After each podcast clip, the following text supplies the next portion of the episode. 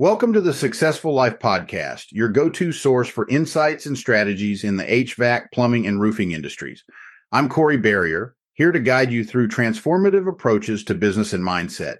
Each episode will explore unique methods, focusing on identifying and addressing the core challenges in your field. Our goal is to equip you and your team with practical solutions that foster growth and success.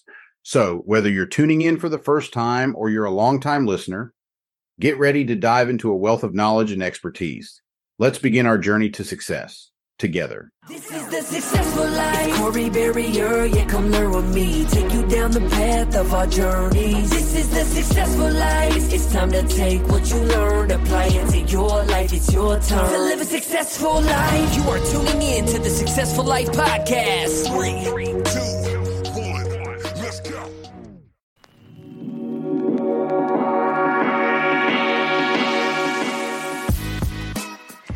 Thank you for listening to the Successful Life podcast. We have no dues or fees, so please refer this podcast to a friend. Make sure you rate, review, and hit the subscribe button. Thanks for listening.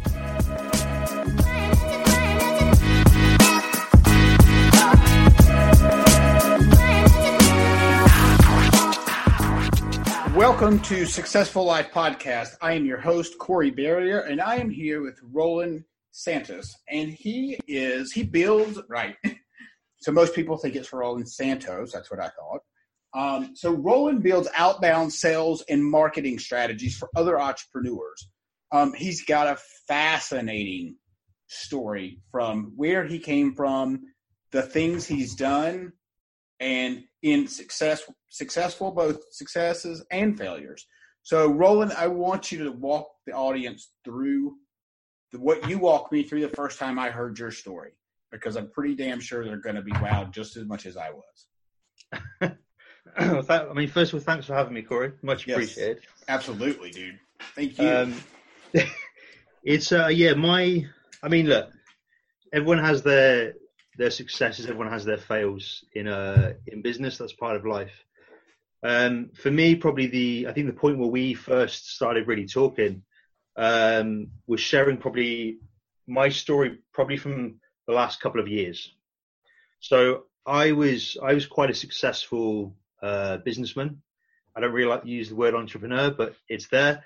Uh, a successful businessman, uh, and I I made an investment on a couple of businesses and I lost everything. so when you um, say everything tell me you know what is that you know when you say everything literally everything or like you lost uh, everything and had you know some money what does that look like So for me, I lost my house, uh, all the car, uh, you know, cars. Um, the only money I had left in my bank account was forty nine pence. which is how much Um, dollars Say again. How much is that in in American dollars? Um, forty nine pence. That's like what, maybe what, fifteen cents, twenty cents. Oh shit. Okay. So I, I literally had nothing. My my relationship broke down. Um, it was just my I lost my self esteem. I lost my confidence. I lost as a human being completely. I just felt like a complete failure. When they talk about rock bottom, I there was there was no I couldn't even afford food. Like it was nothing, nothing at all. Couldn't everything was shut down. Uh, bank accounts were shut down. Uh, yeah, like literally nothing. The clothes on my back was probably what we were left with, and um, probably enough to fill up a the back of a small boot and a small trailer. And the most of that stuff was was my boys' stuff. I've got two boys, um, so most of it was like the kids' clothes. Because when like things like debt collectors and that come, they don't they don't take the kids' stuff. They take everything else. Now, Um, how long? How long did this? Pro, how long did this process take? Was this a couple of? You said a couple of years. Um, I think you said a couple of years. A couple of years ago, or, or it took a couple of years for this to for this to happen. So th- this happened on the fi- the final sort of like D Day, as I call it, was um, 11 a.m. on the 24th of May 2017. Oh wow. Um, that's when we officially left where we were. We lived in a place called Henley on Thames, which is a a beautiful um, part of the UK. It's very very affluent. It's a very affluent area. Um, so you can imagine, kind of like you know, the, the, the kind of lifestyle we had. Right. it was good. Um, yeah, so it's uh, it's but the pro the process itself. If I go back a little bit further, I invested into business probably in the November before that. Okay. So we're talking a good six, seven months. I'd invested in, I had some money, I invested into a construction company. Um, and I didn't, it's, it's my fault. I didn't do enough due diligence on it. I was kind of on a bit of a roll with a number of different businesses. They were all starting to gain traction. It was all doing really well. Everything was kind of, you know, life was good. Life was great. Um, and so I, I put some money into this and it, it was like a sinking ship. Uh, it's the the guy had a lot of debts which I hadn't basically uh, he basically hidden from me, and I hadn't looked enough into it, and it was just uh, yeah, it just started this whole ricochet of events and sequences that every time I tried to fix it, it made it a hundred times worse and accelerated the the negative impact that was happening. So when I had someone that was go right, you know, um, we try and pay this this bill off for, for this debtor um, for the for the company and stuff like that, and we get five more debtors that come up and go, well, if you've paid that person, then you've got to be able to pay us. So money was just going out like it was easier for me to flush it down the toilet. Put it that way. So, well, by and this was due to you being tied with this guy, right? You were in business with him, so therefore you it was almost like a marriage. You took on his debt, so to speak. Yeah, so so he he he I had I was majority shareholder, so I had fifty one percent of the shares, um, and I just bought into it. Now, like I said, totally my fault. I didn't I didn't do enough due diligence on it, so the accounts that I'd had were not the actual true accounts. But by the time I'd found out and saw that it was too late, all the legal stuff was on there. I had to take ownership of it, and ultimately it brought me down completely. And it took about six months for it to happen. And each time it happened, it chipped away at my confidence. I was a very, very confident, confident guy. Like I could walk into a boardroom and just, you know, wouldn't even phase anything. Um, however, having a an argument with my two kids, however, that would always be a different story.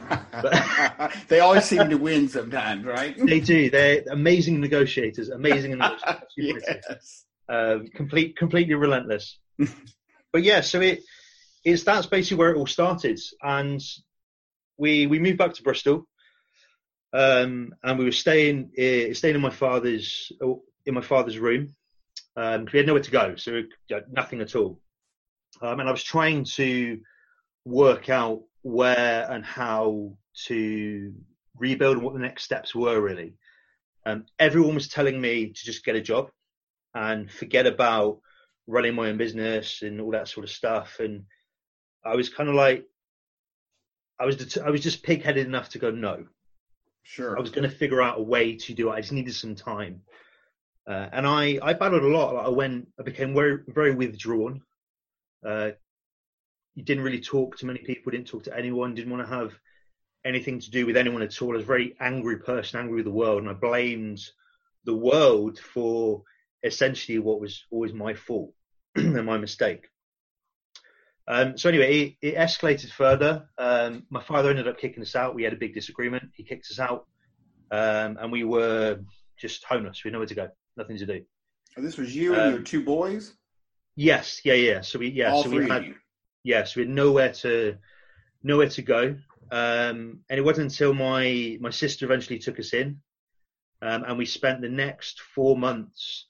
Uh, the boys had um, we'd got like a little mattress; they could sleep on the floor, and I slept on like a like a mattress topper in her front room. So we were just basically living in her front room for the next four months. Um, and it was just somewhere somewhere safe. Obviously, it's it was it's family, um, so it was okay. It was nice. Uh, it wasn't ideal, but hey, you know, you just got to you got to roll with the punches. Sometimes you really have. Uh, and it, but it allowed me the mentality that my my younger sister had was very much mine. In that, you know, you work for it, you'll get it.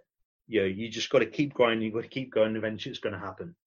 So, I was able to put the boys into school, which was always helpful. Um, so they weren't constantly around me because I was I was still quite negative at that point. I wasn't in a great frame of mind. You know, it's I dealt a lot with with suicidal thoughts, an awful lot, and there were many, many times where I literally thought, if if I end it now, they're going to be better off. Everyone's going to be better off. It's going to be the easier. And thankfully, I didn't. I'm glad. You know, I'm glad. I'm Yeah, glad I well, didn't. you know. I'm glad you didn't too. um, you know, a lot of anxiety, a lot, um, but just, just loads of self doubt and stuff like that. I still suffer with it today. You know, it, it does happen um, quite a lot more than probably I I admit, if I'm honest. Uh, but yes, it was just a tough time, and all I had was I had my camera, uh, my uh, my photography camera. That's all I had, and I was like, right, I'm gonna I'm gonna set up a media business. I knew sales and marketing. So before all this happened, I grew businesses predominantly in the restaurant. trade. I started from the restaurant trade and then I kind of like worked my way through. So I've developed a contributed about 100, 109 million pounds worth of growth sales in the last eight years. Um, I'm not sure what that is in dollars. Me either. It's probably quite a lot though, you know. okay. It's it's up there, and that's across ten different industries in about six different countries. Wow. I was always renowned for. I was known as a troubleshooter. So if a business was in trouble, I would go in and turn it around. And there are many case studies that I've got of things that I've kind of turned around and stuff like that. So I always knew how to grow businesses. It was just unfortunate that the biggest, my biggest failure was my own business. But thankfully, it was my own business. Sure. Sure. and not a client's, you know. Um, and that's why it's 109 million, not more, because I had to deduct obviously what I lost. right. I'm very, I'm very honest on that. I'm very honest on that. So you mentioned something a moment ago about you know going through anxiety and, and suicidal thoughts and the struggles of even now being an entrepreneur. I think after talking to as many people as I have and my own personal you know process, is I think a lot of us go through that. Yeah, and and I think it's because this is not an easy thing to do. Being an entrepreneur is not easy. People think it, you know, you, you own your own business, so life is just you know this different life that, that that's so much better than everybody else. You got to work really fucking hard to be in business for yourself, really fucking hard, and you got to take a bunch of punches to the mouth. And if you don't get back up, then you know you'll just get run the fuck over. So sorry, I, I just wanted to interject that because it. I think if the you know the people that are listening, I want them to understand. If you're thinking about starting a business, guess what? It's not going to be as Andy says, rainbows and whatever, unicorns or whatever he says. You know, it at the same time, it is very rewarding once you get that traction that you spoke about earlier. So Yeah. All right, go ahead. Sorry. no, no, no. So, I mean, it's it's an important thing. Like it's, you know, it's I for me, for me, I kind of like, I've always I've always been in that been in this space, but maybe that's something we'll we'll, we'll touch on later as to as to why I'm as crazy as I am. Um, but yeah, so back to the camera. So uh, I basically I I could do photography, but I wasn't what I considered a photographer. okay. You know, and I think there's a big difference between taking a picture and taking a picture. Yes. My wife You is a photographer, so yes, Exactly. without a doubt, you're right. without a doubt. Yep. I, I I know you understand. That's why I said it like that. So yes. for me, I was like, right, how do I become good? That someone will actually pay me. That was my thought. Was like, how can I how can I make money? And I think if you, lots of people look at problems and they go, I can't do this, I can't do this, I can't do that. But if you change it to go, how can I do this? Your brain will start figuring out things and stuff that you could do. Like I had, I came with a list of ideas. You know, my my boys are pretty, they're pretty good looking. So I was like, right, I can put them into modeling. I can I can go back to being a chef or something like that short term. I can go and sweep this. Like, there's loads of different things you can do. And for me, I was like, I want something creative. I need to exercise that that muscle again, um, because that's how I I was successful with business before. Was I was creative enough to look at the problem from a different dynamic, tackle it on a different angle, and nine times out of ten it worked. Yeah. It makes, but that makes yeah, it makes total sense. you know, so so I started just taking photos, and I started off with very simple things. I decided I was going to go and target restaurants, um, and that was, I suppose, my first niche. Like we, you know, we we we touched a little bit earlier when we were just talking um, about kind of niches and stuff like that, and that's where I was like, right, let me just focus on on food. I understand food. I know that. Um, you know, I know that trade. I know I speak their language. It it's a natural step to start. So I started making food and just taking pictures and experimenting with light and going on YouTube and watching loads of YouTube videos and talking to friends of mine and people that were photographers and going outside and shooting like landscape photography and stuff like that. So I understood how lighting worked. And then I'd spend hours on Lightroom learning how to color grade and stuff like that. And I just became, I became obsessed. Is probably the easiest way for me to put it. In just this one task, and I did this solidly for a month. And I, my goal was to hit, to shoot ten thousand photos. That was my goal. And I, I actually have them down in my in my front room now. I have my 10,000 10,000th photo, my 10,001th, and my 10,000 and, and third. Sorry, yeah, first and second. Sorry, and they're hanging up on my wall.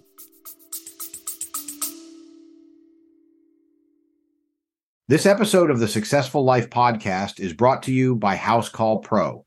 Whether you're looking to streamline your operations, reduce paperwork, or boost revenue, Housecall Pro is your all in one business solution.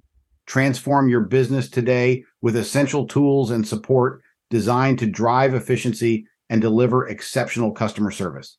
To learn more, click the link in the show notes. Awesome. What are those? What are the pictures of? None of them are of food. so where you started at, at day one, it has nothing to do with ten thousand pictures later. So Absolutely nothing, and that and that's a big lesson for business anyway. yes, Um, is that what you start off with, what you think is the right thing, is not always the right thing. My three are actual landscapes, and they're one is a one is a, one is street photography, uh, which is one of my boys, okay. and it's a black and white, and it's a it's a graffiti of George Michael. Um, in Bristol, they're quite big on graffiti and stuff like that. So when you see a good one, you have to take the picture quickly because normally within 24 hours it gets painted over. No shit. So it's Wow. like, and this was just, it was, it was, I remember it vividly. It was pouring down with rain. My littlest one was with me. My other one kind of moved ahead. Um, you know, he was with his mum. We were kind of like out for the day, kind of working out some stuff. And, and she had the umbrella. And I just literally just went bang. Just instinctively had that moment to just take it. And I looked and it was 10,001. And I was like, okay, cool. All right, I got that one. And the other two are of a sunrise and um, of uh, the blue hour, the blue hour. which is the hour before sunrise or the hour after sun. It's when everything's that beautiful midnight blue. So we call it gold. The gold. Autumn. My wife calls it the golden hour. Yeah, so there's the golden hour, which is when the sun's just before the sun's coming up. So just before that, this is where let's say the hour before that. Right. Not a lot of people see it because most people are asleep, but I get up at 4 a.m. So, you know, I see it all the time.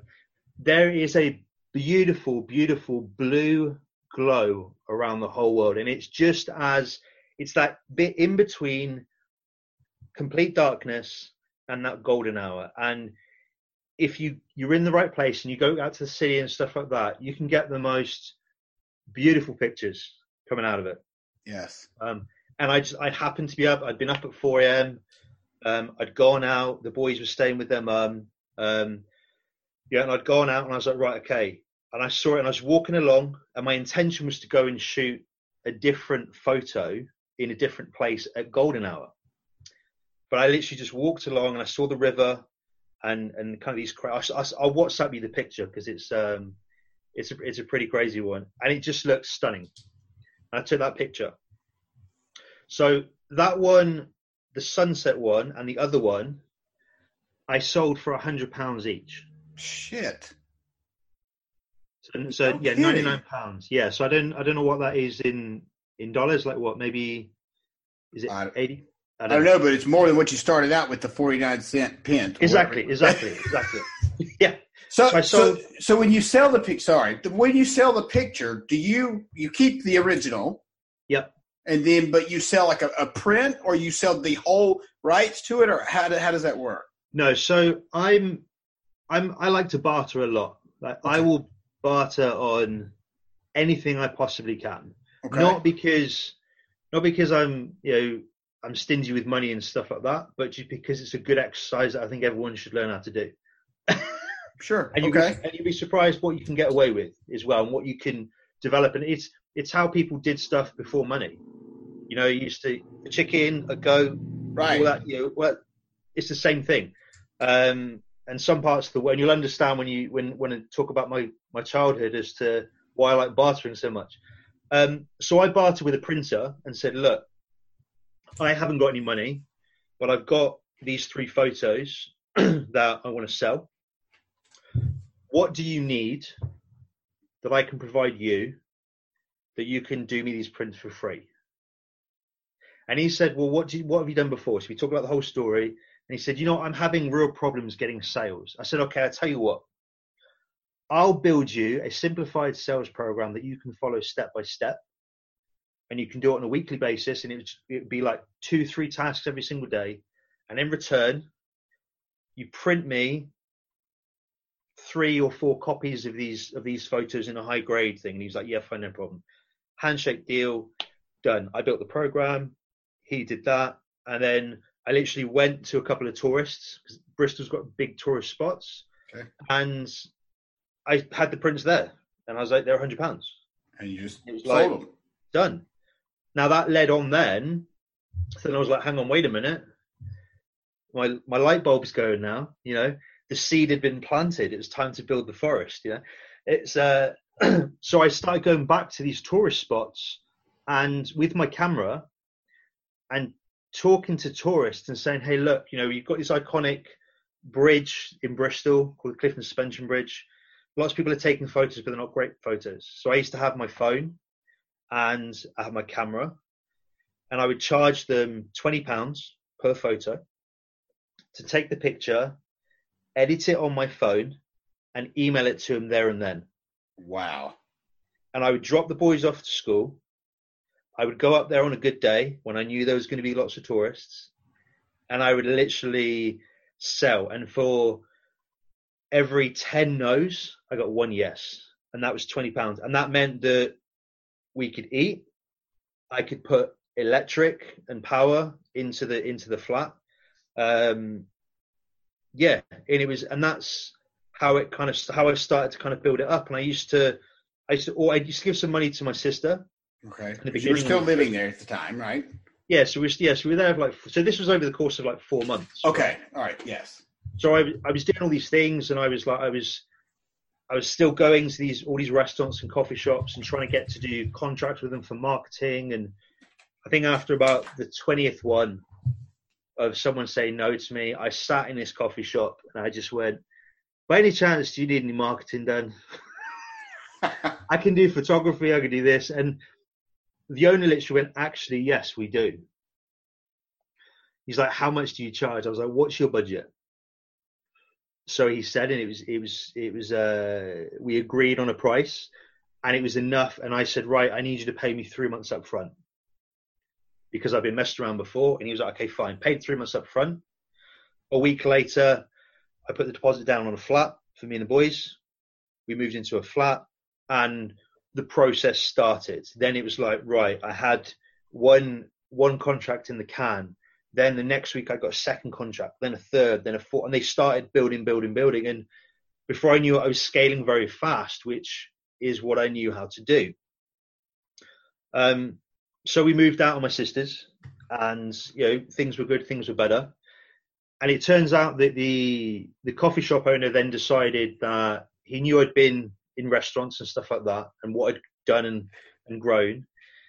And he said, "Look, I know you haven't got loads of money, but what about if you stop doing this, stop doing the media, and I give you shares in the coffee shop business, and you run the coffee shop business for me?" and then we'll split the shares. And I was like, this is a no brainer. Let's do it. Let's just get it done. so I did that. So the coffee shop, when I took it over, was making about four and a half thousand a week, Okay. uh, which is it's okay. For a coffee shop, sounds pretty decent. Yeah. Um, nine months later, it was doing nineteen and a half thousand pounds a week, Wow. and I had three deals on the table to then expand it and ready to go. Well, that's that's where it got interesting. Uh, we were living, you know, we were doing well, we were doing better. Things were budgeting, things were good.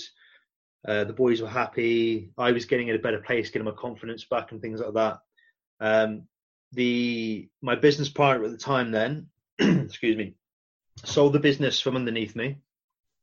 The coffee shop. The coffee shop sold it. Um, again, I made another mistake. I hadn't looked at the legalities of it, of what the contract was. It went to court. It got thrown out. Um, I had no rights. Effectively, I'd worked for free for nine months, pretty much. Shit. So then I was in a real pickle. And this was about the time that I kind of joined Arte, actually. Okay.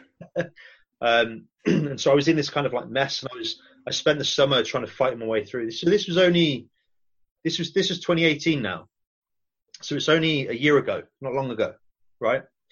So I was fighting and fighting and fighting, and I went back to this state of camera, tourists, twenty pounds, go go go go go, and started building back up. I was doing, I'd work in car washes, I'd do whatever I could to try and keep the lights on.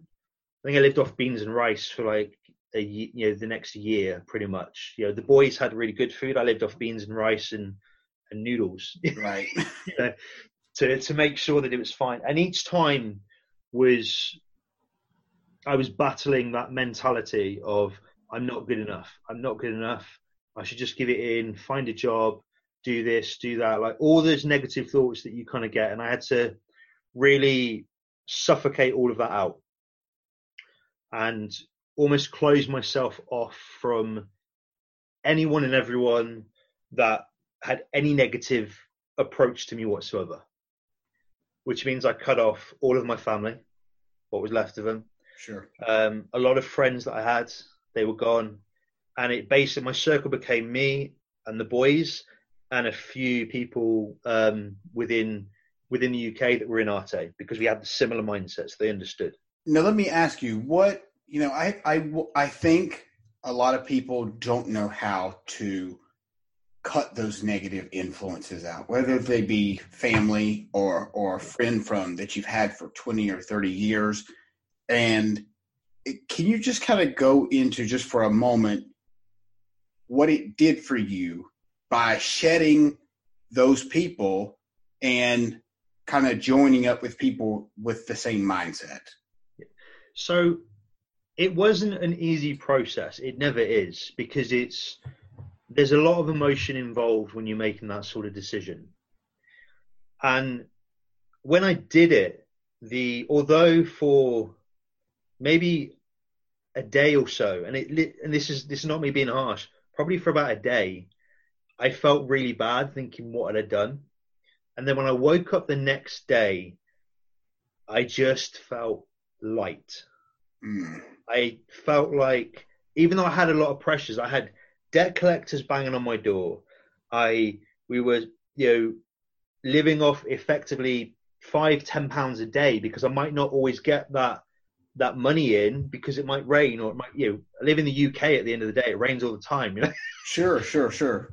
you know, so there was lots of adversity going on, but cutting those people out and pushing them to not pushing them is the wrong word, moving them to an acceptable distance that they were no longer impacting me on a daily or weekly basis allowed me to breathe.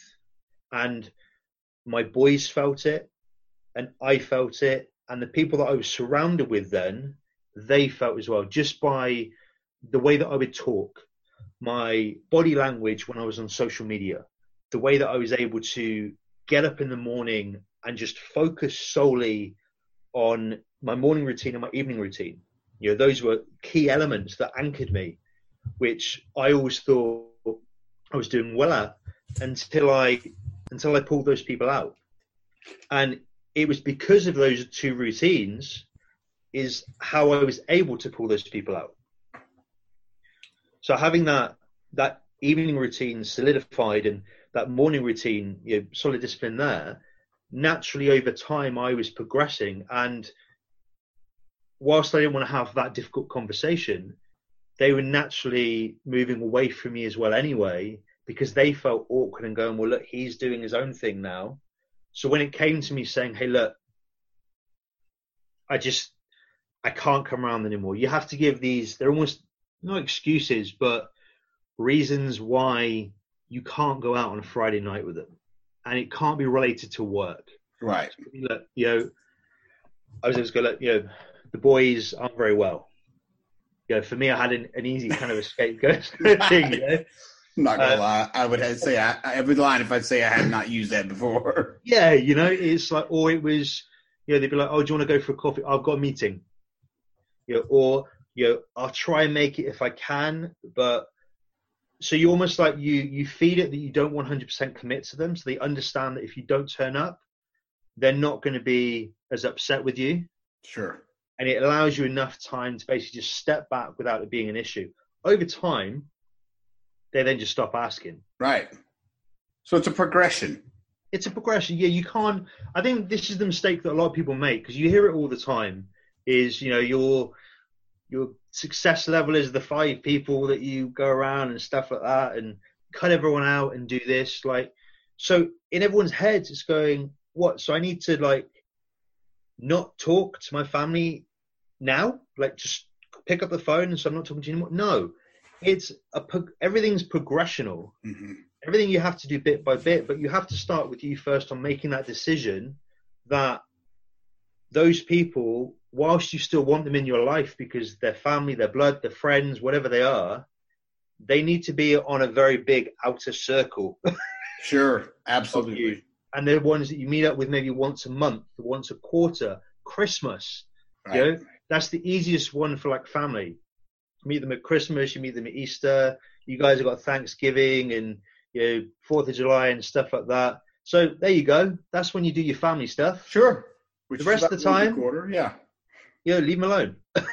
I yeah. I You know, that makes yeah it makes total sense. the same with the same with friends. You know, if you go out every Friday and Saturday, start going out just on the Friday or the Saturday, and then over time go out every other Saturday, then once a month, then once you know every couple of months, and you slowly progress through. It hasn't got to be this whole cut everything dead right now. Like I don't believe in that at all. Like because I've had that happen to me. You know, when I lost everything, it was bang. Mm. One minute we woke up with money, next minute we woke up with nothing, and it was and it's that short, sharp shock. Whilst for some people it can be really good, for the majority of us, it's it's it's a short term way of failing again and failing a hundred times harder than you did the first time because your body and your mind hasn't adjusted to the situation that you're currently at so it then can't adjust to then regrowing and rebuilding Sure. Wow. Okay. that was a long-winded way of me saying saying don't cut them off straight Right, away too right. slowly right. That, yeah, that makes that makes total sense. I think it's a great way to look at it and a great approach for sure. So, uh, yeah. Yeah, All right. So, so you mentioned um, you mentioned the childhood.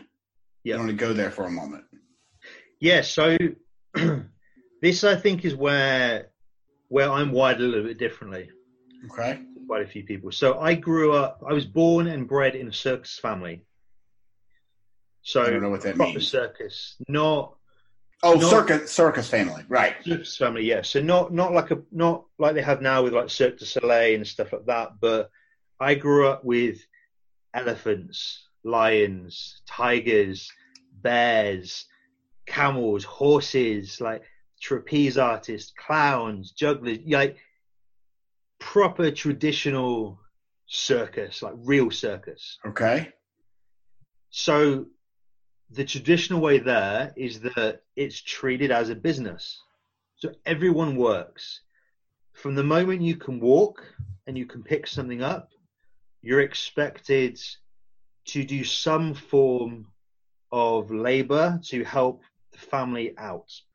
So it was your fam your family's business. So it was your immediate like mom, dad, brother, sister. It was the, it was a family business. Yep, family business. Yeah. Okay. So, so my my dad's my dad's one of like ten kids. Oh wow. uh, big family, um, specifically designed by my grandfather to have a troupe for the circus. Sure. he calculated it. and yeah. worked, uh, it's, oh, everything's everything's business related in my family. Everything. Um, there's no there's no emotion in anything. It's all business related. It's carefully calculated. Um, so yeah, so they they all they all had their different areas. They you know the eldest would do this, the second oldest would do this. Some would be in charge of finance. Some would be in charge of training. My grandfather was a phenomenal sales and marketing genius. And this was back in the day, obviously long before internet. I think internet was probably just kind of coming on the scene back this is before I was born. Um, obviously, certainly no social media, no Twitter, no Facebook, no, No. Instagram. Um, you know, everything was newspaper, radio, and leaflets. So you would he would work two, three grounds ahead, and he would start the process of marketing in what people now call a sales funnel. He would start that on a manual point of view, three towns ahead. Okay. All right. So when we we're in one town, there would be people. He would have different steps, and it was like the warm up. So the third town furthest away, oh, the circus is coming. It's like a little taster. What you going to expect? Then two weeks in, you suddenly see more posters and a little bit more, you know, maybe a little newspaper ad or something like that. Then a week before going in, you know, artists on the radio and you know all that sort of stuff. And then by the time we used to come into the town, oh my god, Corey, like we did proper parades. What and what is that? What is that? What do you mean? So we would we would we would pull in overnight. um, and this this always used to be my favourite part. I never used to like anything else. I used to love this, right? So we used to pull in at night and we'd build the big top through the middle of the night. It took us probably about four or five hours to build a big top, a tent big enough for about a thousand people. Okay. So then we'd sleep for a little bit. We'd go to bed at maybe midnight, um, get up at, at four or five o'clock. This is where it all, all comes into play now. Right. Um, and then we would get ready. We would get our best costumes on. Um, we had these performance like trailers and stuff like that that were pulled by horse and carts. Um, or you know, my my mum used to sit on an elephant. My dad used to sit on a camel, and it's actually how they were married as well. They were married on an elephant and a camel. Um, and we used to parade through the town, through the main high street. No shit. a music bands, clowns. People would be giving out like uh, like tickets, like two for one tickets, stuff like that. It was always that you know trying to get people hooked in.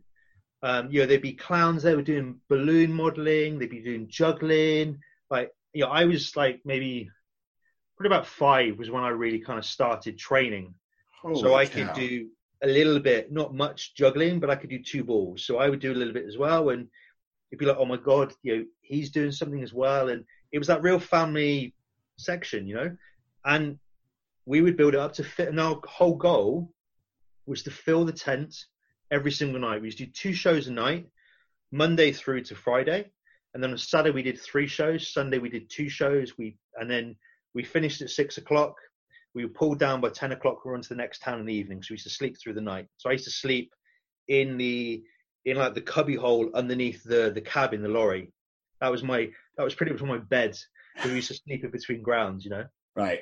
um, but we lived in a caravan as well so it is it wasn't quite as bad as that um, but that was the life and that was my life up until i was about 14 13 14 really Now, what about school? Did you go to school? So we were we had a teacher that used to travel around with us Okay.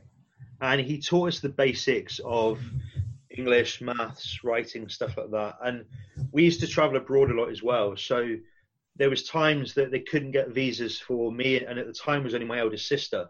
Uh, we were the, they me and my two cousins we were the only ones on the show. So we had to go to boarding school then, and we went to boarding school.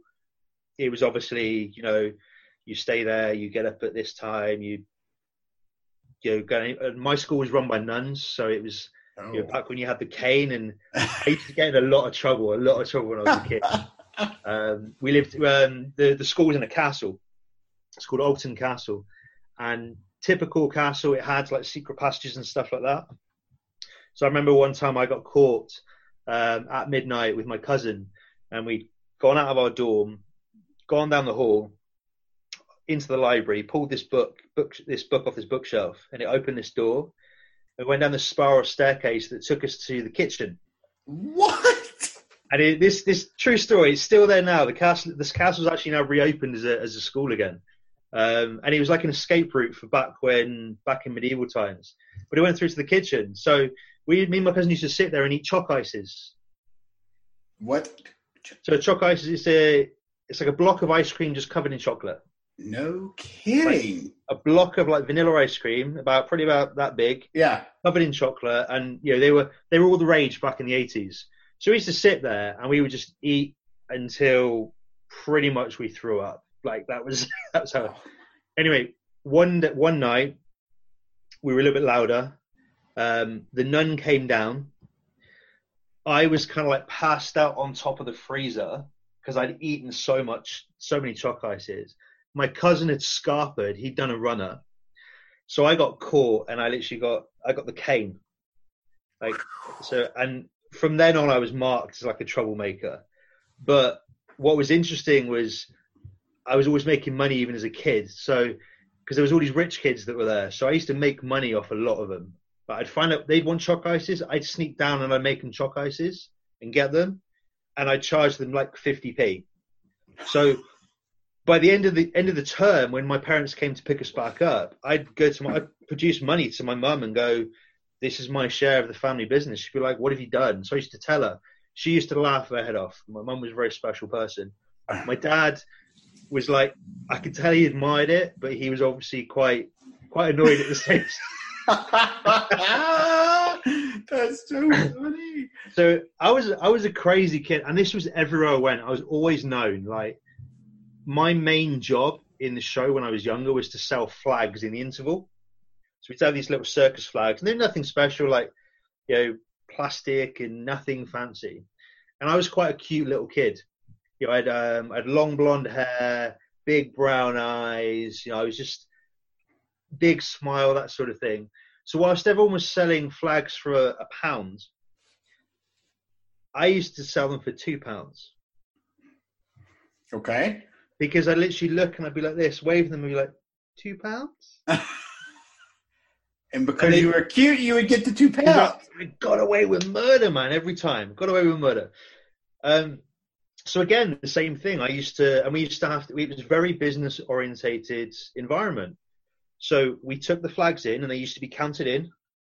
So we counted out to us. So we had 20 flags out. How many flags do we have come back in? If we had 10 coming back in, then we should have 10 pounds in our pocket. So that's exactly what I did. In my other pocket, I used to go round to my mum and go, "Here's the other 10 pounds." And she'd be like, at first they were really mad. They were like, what's going on? What happened was they then realized they could put the price up. So they put the price up for everyone. So the whole family benefited in the long run by me being cheeky. So what's interesting about that, right? So, th- so it's like the guy that ran the four minute mile. Could- Nobody did it until he did it. Roger Bannister. Yeah. Same thing. You you made that happen because you, well, you you, you I guess you just tried it at one, or you, or you saw it. There could be uh, an opportunity there, and so you believed you could get the two dollars and you did and so in in reality you know so you set the you set the bar for everybody Yeah. that's Yeah. awesome And it, and it just and it just developed. My education or my real education came from that life because when I was old enough, I used to go out. We used to call it billing, basically marketing. I used to go out with my grandfather, and he would teach me how to get people's attention and how to build up some kind of like you know uh, what's the word energy sure with things coming and stuff like that, and how much effort. I mean, this guy used to. I get up at four o'clock. He used to get up at three o'clock, right? And he wouldn't go to bed till one o'clock in the morning. He slept like two, three hours a night. Like I swear to God, um, one of the hardest workers I've ever, ever known. Even now, you know, and he's he died many many years ago. Um, but yeah, like just work ethic came from him. Marketing came from him. Finance came from my mother. She was very very good with money, and she always taught me to only spend twenty percent. You know, the rest you you pay all the bills and then you put all the money back into the business, but keep that twenty percent for you.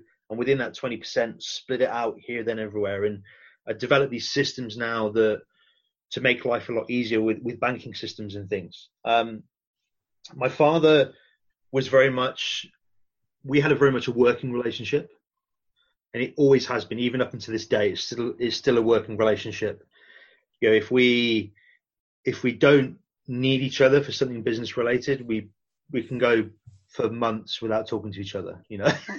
It's uh it's just that's just the life i grew up in. Um but we travel the world. And you said you did that till you were 14, right? yeah about thir- about 13 14 but we you know it's i've got a, i've got a picture on my wall. It's a magazine. Um and it's my boys call it the legacy wall because it's as we do stuff it's we're going to start putting stuff up and it's it's two paragraphs about all the accomplishments that my parents and family achieved when they were in the circus and it, it starts like this performed in front of the Royal uh, the uh, Royal family three times at the Royal Variety Show. Wow. Performed in front of the Prince and Princess of Monaco. Summoned by the Sultan of Oman. Won the World Championships three years. Um, Royal, Royal Opera shows, pantomimes, uh, literally, it just the list just kept. And there wasn't even half of what they actually did. It had to be summed up into two paragraphs. So that when you come into my house, that's the first thing that you see. That's pretty damn cool, though. and it's a reminder to me to push Yeah. To be better. Yeah. because I got a lot to live up to. No kidding. That's insane. Wow. Okay. So, what did you do after that? Age fourteen, you you then went to like a regular school, or no? yeah, so yeah, so I went into regular school. I was a I was a good athlete um, because of like the acrobatics and you know, the trapeze and all that sort of stuff. So I went into gymnastics, um, athletics, rugby. I played rugby for a long time, um, and just you know lived, I suppose, what's called a normal life. Yeah. um, you know, I then, you know, I went, I got into chefing. I could always cook. My grandmother taught us to cook. That was just, you know, I remember popping peas and rolling meatballs, you know, at like five years old. Sure. You know, that that was, you know, all the kids used to do it. You know, she was very much a feeder and an entertainer. So it was, you know, we used to sit down and have these massive, massive meals, like the whole show, all the artists, everyone. So we're talking 30, 40 people a night. She used to cook for three times a day. So breakfast, dinner, you know, breakfast, lunch, and dinner. And that's all she did. So it was kind of natural for me to go into restaurants. Right. Makes Because- sense. I knew how to cook, I knew how to entertain, and I was like, "What else do I do?" So I, yeah, I, I, start, I started the process. I became a chef, um, and I and I worked my way up. I went. Um, I remember sitting in front with my head chef, and he said, "Look, you're a good chef. You could be a great chef, but I think you're better front of house." And I took that as an insult. Hmm. I was like, "Well, what's wrong with me? Why, why, why am I not good enough to be in the kitchen?" And he said, "No." He said, "You're designed to be a leader." He said, "You're not designed to be in the back. You're designed to be in the front and build things." And he could tell that. So I made the transition. I went front of house um, and worked up to to operations level. And when I first got hold of the first business, the first restaurant chain, I grew it from 30 million to 90 million. Dang. That's that's a pretty sizable difference. and that was that was the first one I was like I had all the ideas. I'd been hounding with them and hounding with them, and I was waiting and waiting and constantly learning and honing the skills and really trying to understand how it worked. And this was still pre-social media, like we hadn't social media yet. Right. So it was still newspapers, PR, um, radio, TV, like all that kind of like traditional stuff. Word of mouth, biggest thing, word of mouth. referrals and things like that. And I used to have these systems that when a new customer would come in that had never been to the restaurant, they used to have a different coloured napkin that was put down on the table. And how would and you know? manager How would you know? By just ask them. No, so so if we I if I brought someone, let's say I brought someone in, Okay. so they weren't on a list because you had a booking list, so they had to be kind of booked in. We always used to mark if they were a regular or new customer. So if they were right. a new customer, they had a red napkin, and that was the server would go, the host would go down, put the red napkin down. Everyone then knew that was a brand new customer. Everyone in the whole restaurant knew that was a brand new customer. The chef knew, the bartender knew, everyone. So it was extra special attention on top of what we already did. Extra attention went to this one person. When they finished their meal, the manager, whoever manager was on duty, would come and say, and they'd be specific about the meal they had. We would know what they had, whether it was you know uh, a ribeye steak medium rare uh, with your pomme de frites, whether it was garlic mayonnaise, all those. Every, we knew the menu. We had to know the menu and what they had. We go, hey, look, did you did you have chance? Do you want to try like this, like a you know the ice cream or the brownie or something like that? Oh no, I'm full. I tell you what I'll do. Business card comes out.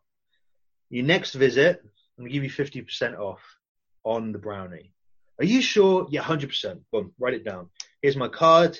Show next time you come in, show this to the person, and then they'll get it sorted. So they'd come back in, let's say a couple of weeks later. I got this card from Roe. Give me fifty percent off a brownie. Of course, no problem. Come right on in. Come right on in. So they sit down. The napkin was orange by this point Okay. Yeah. Or like a yellowy kind of color. So everyone knew this was a second visit. Same thing again, same process. Did uh, you come in again? Hey, did, did you have time to kind of just? Did you have time to try the wings, or you know, we picked something that was there? Sure. No, I didn't get a chance. I tell you what, you come in again, and I'll you can have them free. You can have them absolutely free. Here you go, no problem. So they cut again, same thing again. They come in a third time. Go, here's the I got these free wings. Great, no problem. Come in. The fourth one was a case of look. I tell you what. The next time you come, bring, bring a friend, and your meal's on me. Shit. So the fourth one. Now, what happens with that is you look at it from a maths point of view. The first, second, and third time, you've got about a twenty percent chance that someone will come back. That's all. this- Yeah, twenty percent, and this Okay. is this goes across any business as well. I might add. I've tr- yeah tried it numerous times. The the the fourth visit or the third visit, sorry, after the third visit, they've got a seventy-five percent chance of coming back. Dang. The fourth visit, if they bring a friend, they've got a ninety-five percent chance of becoming a customer for a long time. That's incredible. and that will go with you can apply that to pretty much any business if you put that system into any business on a referral scheme and a re, like a retar- everyone calls it retargeting now i guess so you can do it with however through facebook ads or face to face and you get that fourth visit you've pretty much got that customer unless unless you screw up all those visits have to be flawless those Right. experiences have to be flawless, right? They have to be i- better than what they were the time before. But yeah, you got to get them for a long period of time.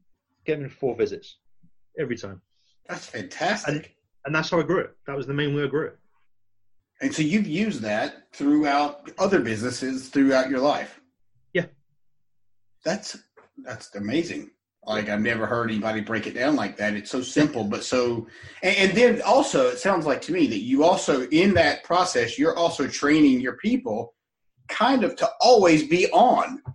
Yeah. Always to be, you know, stepping up just a little bit more because I'm sure there's always someone that's new in the restaurant and so it comes it's almost infectious right Yeah, hundred. I mean, it's, I have.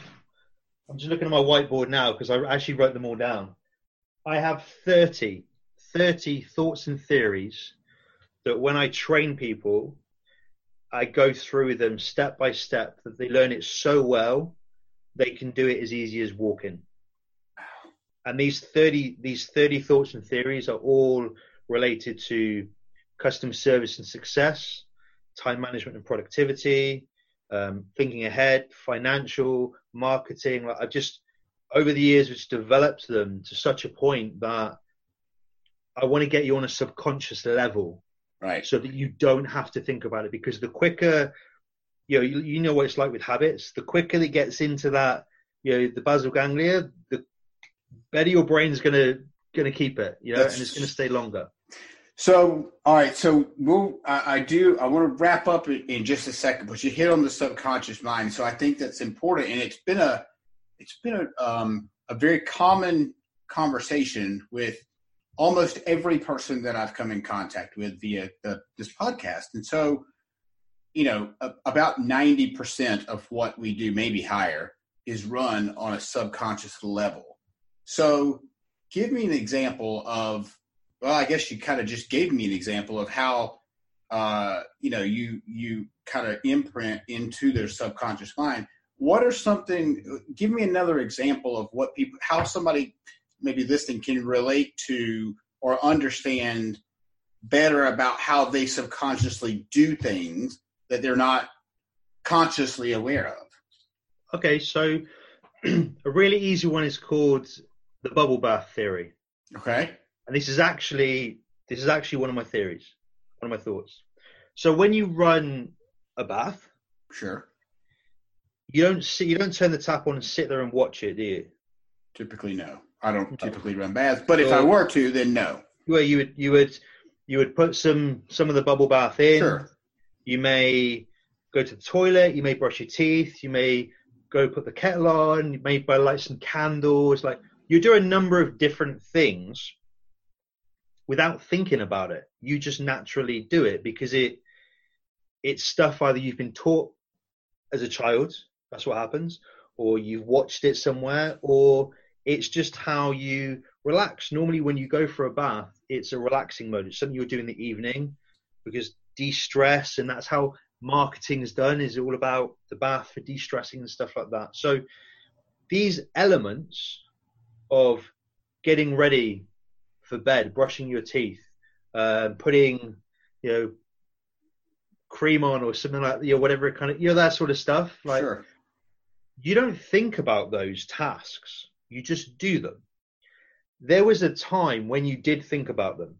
Yes. There was a time when your brain really processed them. For instance, my boys go through it now. When I say brush your teeth, and they, they go like this because they want me to know have they cleaned properly. No, a little bit here, a little bit there, circles, get all that sort of stuff. So they're going through that learning phase now, but by the time they're older, they ain't even going to think twice about it. That's very true. It's a mul- it's a multi, and this that's a prime example that I keep that I think a lot of people can relate to with having a bath or um, you know making a coffee, putting a kettle on. You don't if you if you looked at what you do on a daily basis. Driving, driving is another prime example. There's a lot of stuff you do subconsciously that you just don't think about it because you do it, and it's from consistently training and training and training and learning, learning, learning, learning so well that the brain no longer thinks about it. Doesn't have to think about it because it will process it. It wants to process that habit as fast as possible, so it doesn't have to work as hard. The brain's super lazy, Right. super lazy, super lazy muscle. it takes a lot to work it, but once you get those good or bad habits, it's you know it's cemented in there, and then it's up to you from discipline to keep those good habits going because it's very easy to go back to the bad stuff, go back to the bad habits quite easily. That's right. Uh, But it's for me, I think there's there's loads of different like times and stuff like that. I've always found that 12 weeks is the benchmark from the so from day one of when you first learn something. If you do that consistently every single day, no days off, every single day for 12 weeks, it will become a lifelong habit. No matter what it is you do. Yeah, that's interesting. Um, you know, it's funny when you brought up the car thing. It's like you know, you don't think about how to back out of the driveway. You just fuck back out of the driveway. Yep. And so when you were 16, you checked the mirror. You know, you checked every mirror, and you know there was a process of different shit you had to do. But now, a great example is you just you just do it. Yep. Yeah, I think that's You're- interesting. Your shoelaces is another one. So true. Where there was a time when you really thought and probably got very frustrated at tying shoelaces, Right. but then eventually you got it. Probably about twelve weeks time, you got it. You don't think about it anymore. You just do it. Hell, I don't even tie my shoelaces anymore. I just, I just, I'm lazy. I, I slip them in. It's too much effort to tie them now. You know? right, right, right, right. That's so That, funny. that extra thirty seconds is too long. I have a little bit looser so I can slip my feet in. no, that's too funny. That is too funny. I love that. So, um, well, Roland, look, man, my man, I really, really, really appreciate you know you coming on and, and doing the podcast. Where can people find you? Uh, I'm on, I'm on Instagram. and I'm on Facebook. I'm on LinkedIn. Um, I'm pretty much, I'm yeah, Twitter. I'm pretty much active on most channels. Um, my website's being built at the moment, which is rolandsantos.co.uk. Um, that's and that's where I'm starting to build out a lot of content on outbound sales and marketing to that will be just be free content that's going to go out there to literally help as as many kind of people as possible to to just help grow their businesses. You know, I've been lucky. I've gone from you know, 49, 49 pence to now a six figure business two years later with ups and downs, and it's going to continue to grow. So, yeah, the website's probably the best place, and then from there, you know, they can follow me wherever or, or tell me to shut up, whatever they want to do. well, Roland, thank you so much again. I do appreciate your time, dude, and uh, I know the people listening are going to. I know they've enjoyed the hell out of this story and your life story as much as I did the first time. So it got just as good the second. Thank you. I really appreciate it. Thank you for my, thank you for having me. Absolutely. Thank you, brother, and I'll talk to you soon. Take All right. care. Bye bye. I want to thank you again for tuning in to the Successful Life podcast. If you have not already subscribed, please do.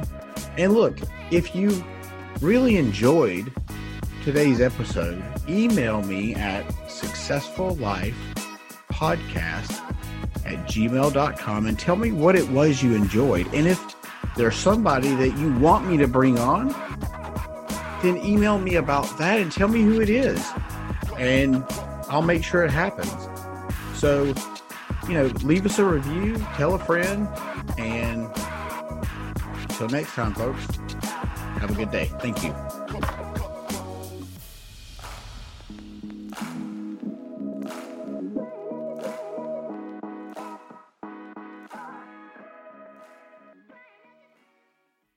Thank you for tuning in to the Successful Life Podcast. We hope today's insights have ignited your passion and provided tools to shape your leadership journey. Remember, greatness is a journey, not a destination. Continue your pursuit by exploring more resources and insights over at CoreyBerrier.com. Until next time, keep leading, keep learning, and keep striving for excellence. Stay inspired, and see you on the next episode.